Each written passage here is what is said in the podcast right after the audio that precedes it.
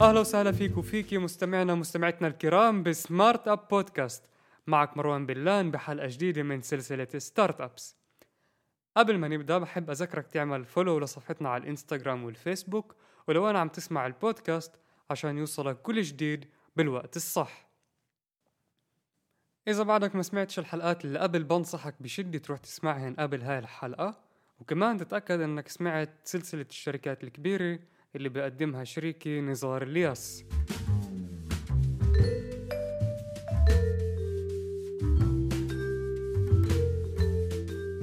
يلا نبدأ. بالحلقة اللي قبل شفنا ليش في ناس بتفكر تبني ستارت اب بالرغم من الصعوبات اللي على الأغلب بنواجهها بالطريق، وشفنا إنه بعض الأشخاص بيكون عندهن فكرة اللي بتحسن وضع جمهور هدف معين. بس إذا أنت حدا اللي عندك الطموح والحماس إنك تعمل ستارت اب بس بعد ما عندكاش فكرة لتبلش فيها، فكيف ممكن تبلش أصلاً؟ كيف بينفع تلاقي فكرة؟ بحب أطمنك إنك مش لحالك بهالخرافية، وحلقتنا اليوم رح تعطينا شوية تمارين اللي توسع لنا مخنا وتفكيرنا لنلاقي مش بس فكرة واحدة إنما كمية أفكار. فخد نفس صغير لأن على الوشك نفوت بموضوعنا.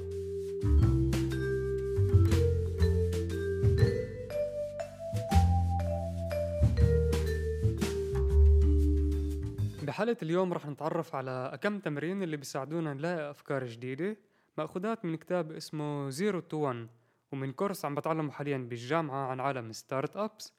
ورح أعطيك بالآخر عدة مجالات من حياتنا اليومية اللي بنفع تلاقي فيهن فكرة شلبية. التمرين مقسم لعدة محطات. بالمحطة الأولى رح نحكي عن أهمية تسجيل الأفكار بدفتر خاص. بالتانية رح نشوف كيف لازم نعامل الفكرة تبعتنا زي صديق جديد أو حدا جديد في حياتنا. بالثالثة رح نحكي من وين تخلق الأفكار أصلاً. بالرابعة رح نحكي عن الخروج من الكومفورت زون وأهمية هذا الموضوع. بالخامسة في عنا تقنية اللي اسمها 10X رح نتعرف عليها. وبالسادسة رح نحكي عن المجالات المختلفة اللي بنفع منها ناخد الأفكار تبعتنا. جاهز؟ يلا.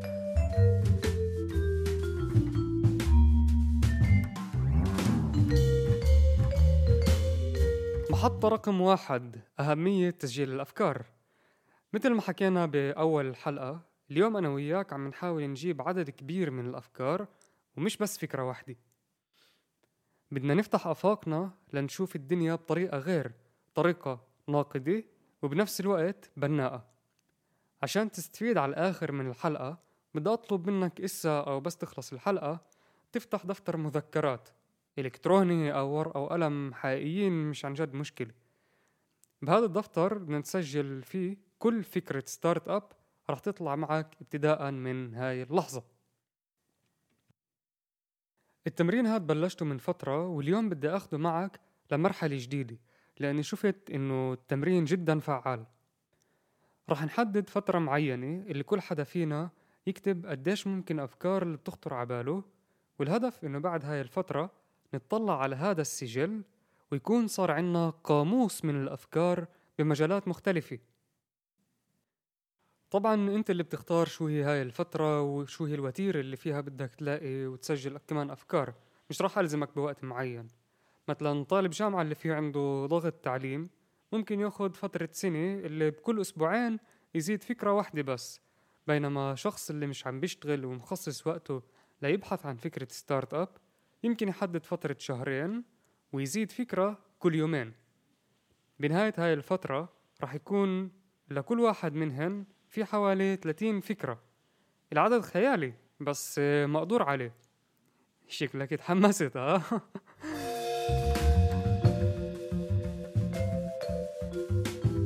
يمكن عم بخطر على بالك سؤال مثل طب مروان باللحظة اللي صار عنا كمية أفكار كيف منكمل؟ كيف منصنف هاي الأفكار؟ طب مش أحسن نيجي ناخد فكرة واحدة ونشتغل عليها؟ فبهيك حالة جوابي راح يكون إنه لا، لأنه نسبة النجاح بعالم ستارت أب مثل ما حكينا هي جدا ضئيلة. فشو راح تعمل إذا مش عم تزبط معك؟ بالنسبة للقسم الأول من السؤال واللي هو تصنيف الأفكار، بطلب منك تحافظ على هذا السؤال للحلقة الجاي اللي فيها راح نبحث السؤال للعمق. هدفنا اليوم هو نجيب كمية أفكار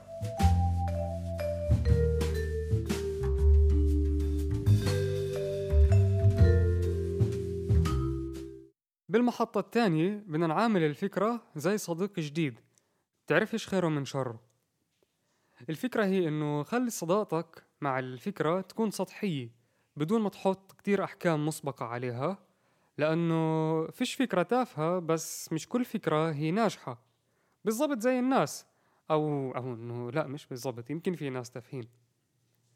على كل حال نرجع لموضوعنا. فعلا فيش فكرة اللي هي تافهة، وكل فكرة تخطر عبالك ممكن فعلا تصير ستارت اب كبير. اتخيل الحديث الأولي اللي دار بين مؤسسي شركة تويتش، واللي هي منصة زي يوتيوب اللي فيها الناس بتحضر ناس تانية عم تلعب فيديو جيمز. لأول وهلة الفكرة كتير تافهة ومش مفيدة، ولتاني وهلة بعدها تافهة، ولتالت وهلة بعدها تافهة. بس لما تفكر كمان نتفة بتشوف إنها منطقية جداً، لأنه لما تحضر لعبة فوتبول أو باسكتبول أو الأولمبيادة أنت فعلاً عم تحضر ناس عم تلعب مع بعضها، وأنت عالم خارجي ما خصوش، أنت بس مشاهد. عشان هيك أياتها فكرة بتخطر عبالك لستارت أب أو لشركة، سجلها بدفترك مهما كانت مجنونة أو تافهة، وبعدين تفحص إن كانت منطقية حسب معايير الحلقة الجاي.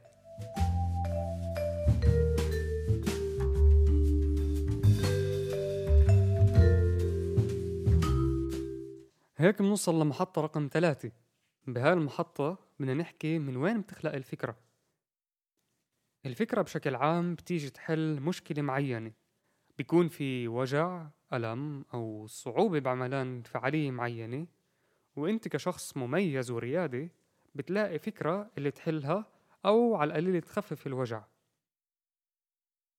والوجع ممكن يكون وجع شخصي، يمكن صعوبة أنت عم بتواجهها، وهون في احتمال إنه كمان كتير ناس حاسة بهذا الوجع بس مش قادرة توصفه وتقترح له حل.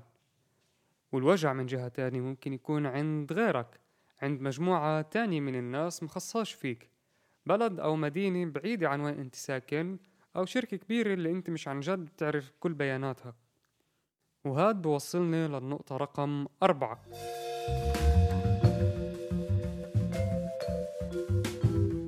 بالنقطة والمحطة رقم 4 رح نحكي عن الخروج من الكومفورت زون.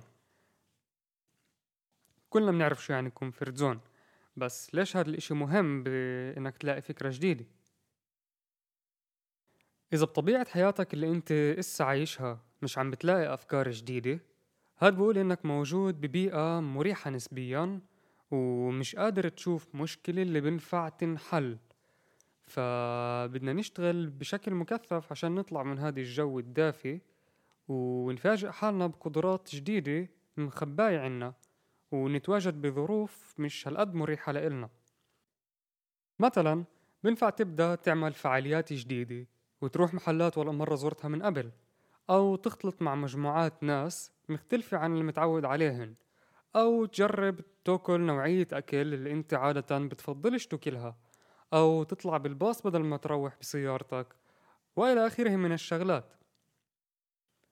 باللحظة اللي أنت بتطلع من هذا المحل الآمن والمريح والحلو، بتبدأ المشاكل بالعالم تبين، لأننا مش عايشين بعالم اللي هو مثالي. وهون بصير دورك تفكر بطريقة مبدعة لكيف تتعامل مع الصعوبات والتحديات اللي بتشوفها.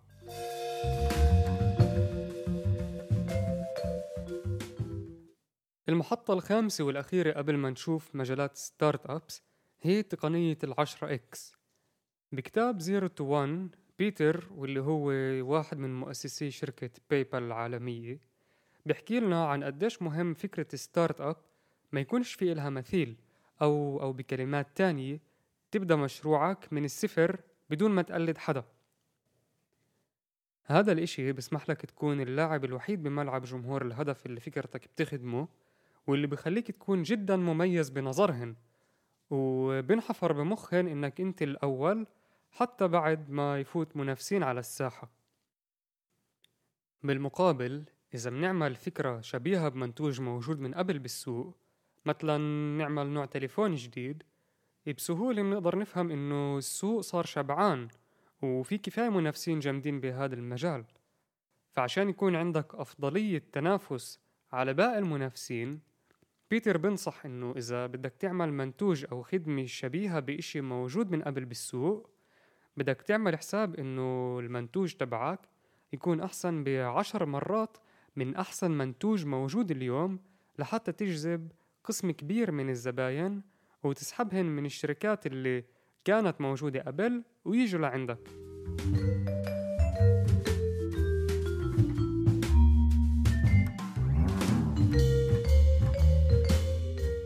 أوكي، بعد ما حفرنا كفاية وحطينا قواعد أساسية بالنسبة للأفكار، صار الوقت نفتح عيوننا على مجالات عديدة اللي منها ممكن نختار أفكارنا، بين إذا كانت أفكار لمنتجات جديدة أو موجودة من قبل، وبين إذا كانت فكرة كبيرة كتير أو صغيرة أو مش منطقية أصلاً. بما إننا بعصر التكنولوجيا، فأكبر شركات الستارت أبس اللي بتنجح بشكل كبير بتدمج تكنولوجيا بمجال تاني اللي يمكن شلقت تكنولوجيا من قبل، والنجاح هذا مؤسس على سرعة تطوير المنتوجات وتحسينها لما ندخلها لمسة تكنولوجيا. فصرنا نسمع مصطلحات مثل فود تك، بايو تك، EdTech، ترافل تك وغيرها.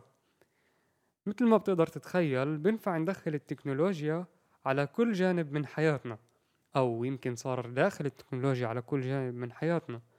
لهيك الليستة كتير طويلة، فراح أخذ أبرز المجالات اللي حسب رأيي إلها تأثير وحصة كبيرة لتحسين المجتمع، وبعطيك الباقي تبحثهن أنت بوقت فراغك وتبدع بتفكيرك وتزيد عليهن كمان مجالات بدفتر ستارت أب تبعك.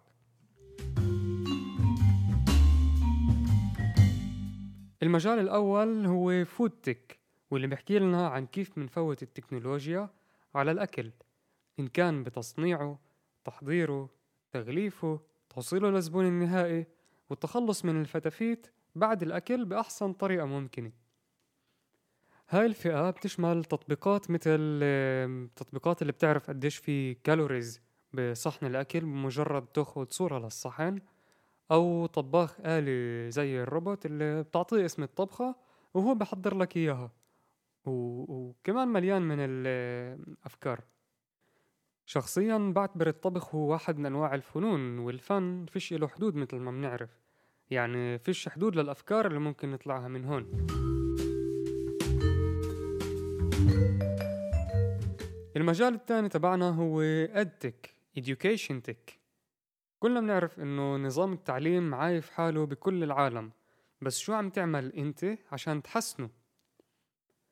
هون بنحكي على أفكار اللي تساعدنا نتعلم ونحلل بشكل أفضل، وكمان أفكار وطرق جديدة لكيف نتعلم، مثل أونلاين كورسز أو بودكاست أو زوم اللي كلنا عم نتواصل عن طريقها إسا، أو جامعات أونلاين، أو برامج اللي بتساعدنا نأخذ ملاحظات حتى خلال المحاضرات ونشرح لغيرنا نقط معينة بسهولة. الهدف الكبير هون هو نسهل وصول العلم والمعلومات لكل فئات المجتمع، ونلائم حياتنا اليومية لواقعنا اللي بنفصلش عن التكنولوجيا.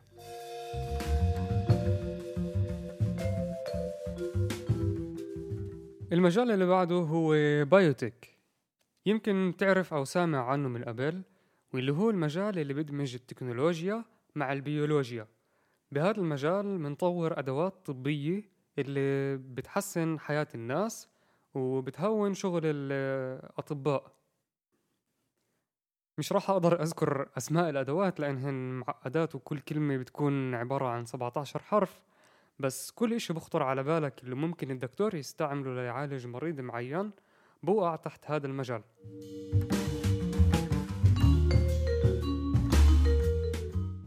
كمان مجال اللي هو لا يقل أهمية عن باقي المجالات هو فيمتك أو فيميل تكنولوجي.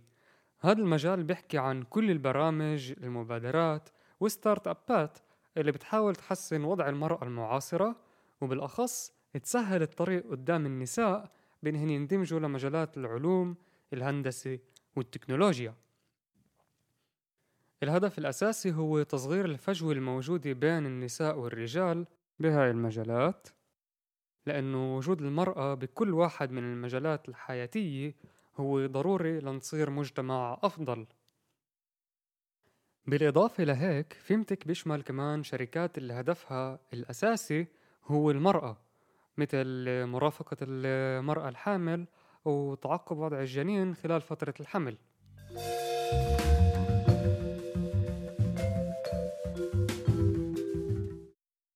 رح أمشي شوي أسرع على باقي المصطلحات اللي بتدمج التكنولوجيا بالحياة اليومية، وإذا بتحب تتوسع أكتر بأي مجال منها بكفي تكتب بجوجل اسم المصطلح مع بيست ستارت أبس لتشوف ستارت أبس اللي موجود اليوم بهذا المجال وتاخد شرح إضافي. مثلا إذا بهمك موضوع الأكل بنفع تيجي تكتب بيست فود تك ستارت أبس.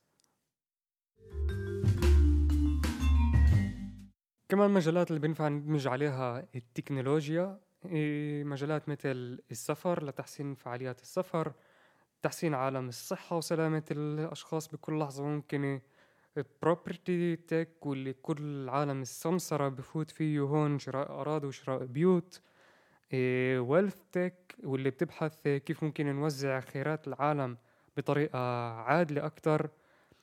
كمان موضوع اللي هو جدا مهم Regulation أو Legal Tech وكل عالم المحاكم والقانون وكيف نحافظ على القانون يكون قانوني أكتر وتخلي القانون يكون لطيف ويهتم برغبات المجتمع. كلين تيك أو جرين تيك كمان اللي بيحكي عن الطاقة النظيفة واللي بتضرش البيئة مثل الشمس وكيف ممكن نستغلها لنخلق عالم أنظف وأقل تلوث. وكمان مليان مواضيع اللي بتخلص بتكنولوجي.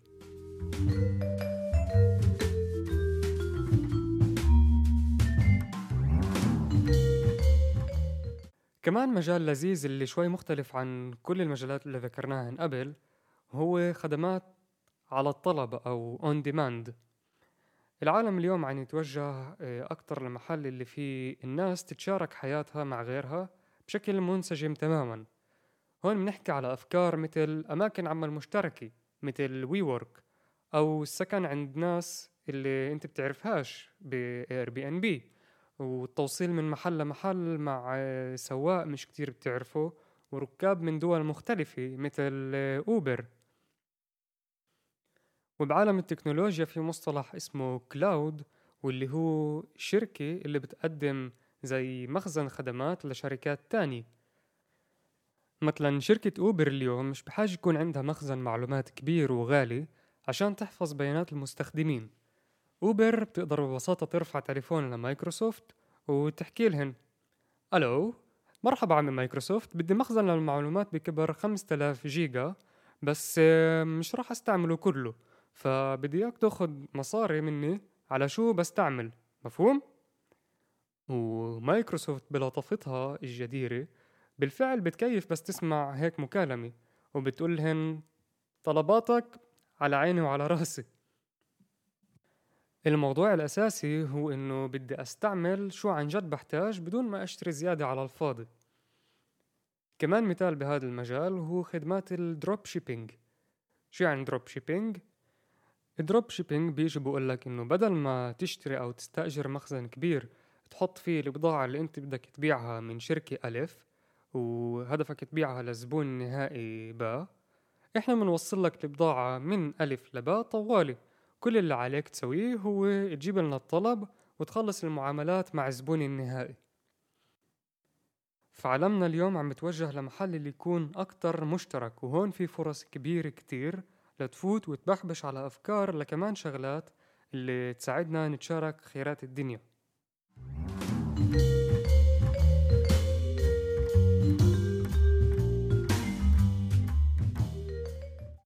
كل المجالات اللي ذكرناها اليوم ممتازة جدا كنقطة بداية للتفتيش عن فكرة، بس أي واحد من هاي المجالات هو أحسن مجال. أي مجال ممكن يعمل أكبر أرباح ويجيب أكبر مستثمرين. هذا السؤال خلاني أروح أعمل بحث أشوف بالمجالات المختلفة قديش المستثمرين حطوا مصاري، وبشكل عام كل ما كان المبلغ اللي عم يستثمروه أكبر معناها العوائد أو ال Return on Investment كمان أكبر، بناء على بحث اللي عملته صحيفة Cloudways، شفت إنه بكل واحد من المجالات المختلفة الاستثمار بتراوح بين مئات آلاف الدولارات لعشرات ملايين الدولارات، حتى في بوصل ل80 و90 مليون دولار. فالاستنتاج كان إنه كل مجال في إله المستثمرين المتخصصين فيه، والاستثمار نفسه بيكون مبني على حجم جمهور الهدف اللي بنقدر نسيطر عليه بستارت أب وقديش نقدر نعمل مصاري منه. فنصيحتي لك هي تشغلش بالك بأي مجال تفوت، تأكد إنك عم بتفوت على المجال اللي انت شايفه مناسب أكتر وبهمك وبعطيك سعادة أكتر، لأنه هيك مشروع رح ياخد منك وقت مرتب، فمفضل تفوت على مجال بخليك تكون مبسوط.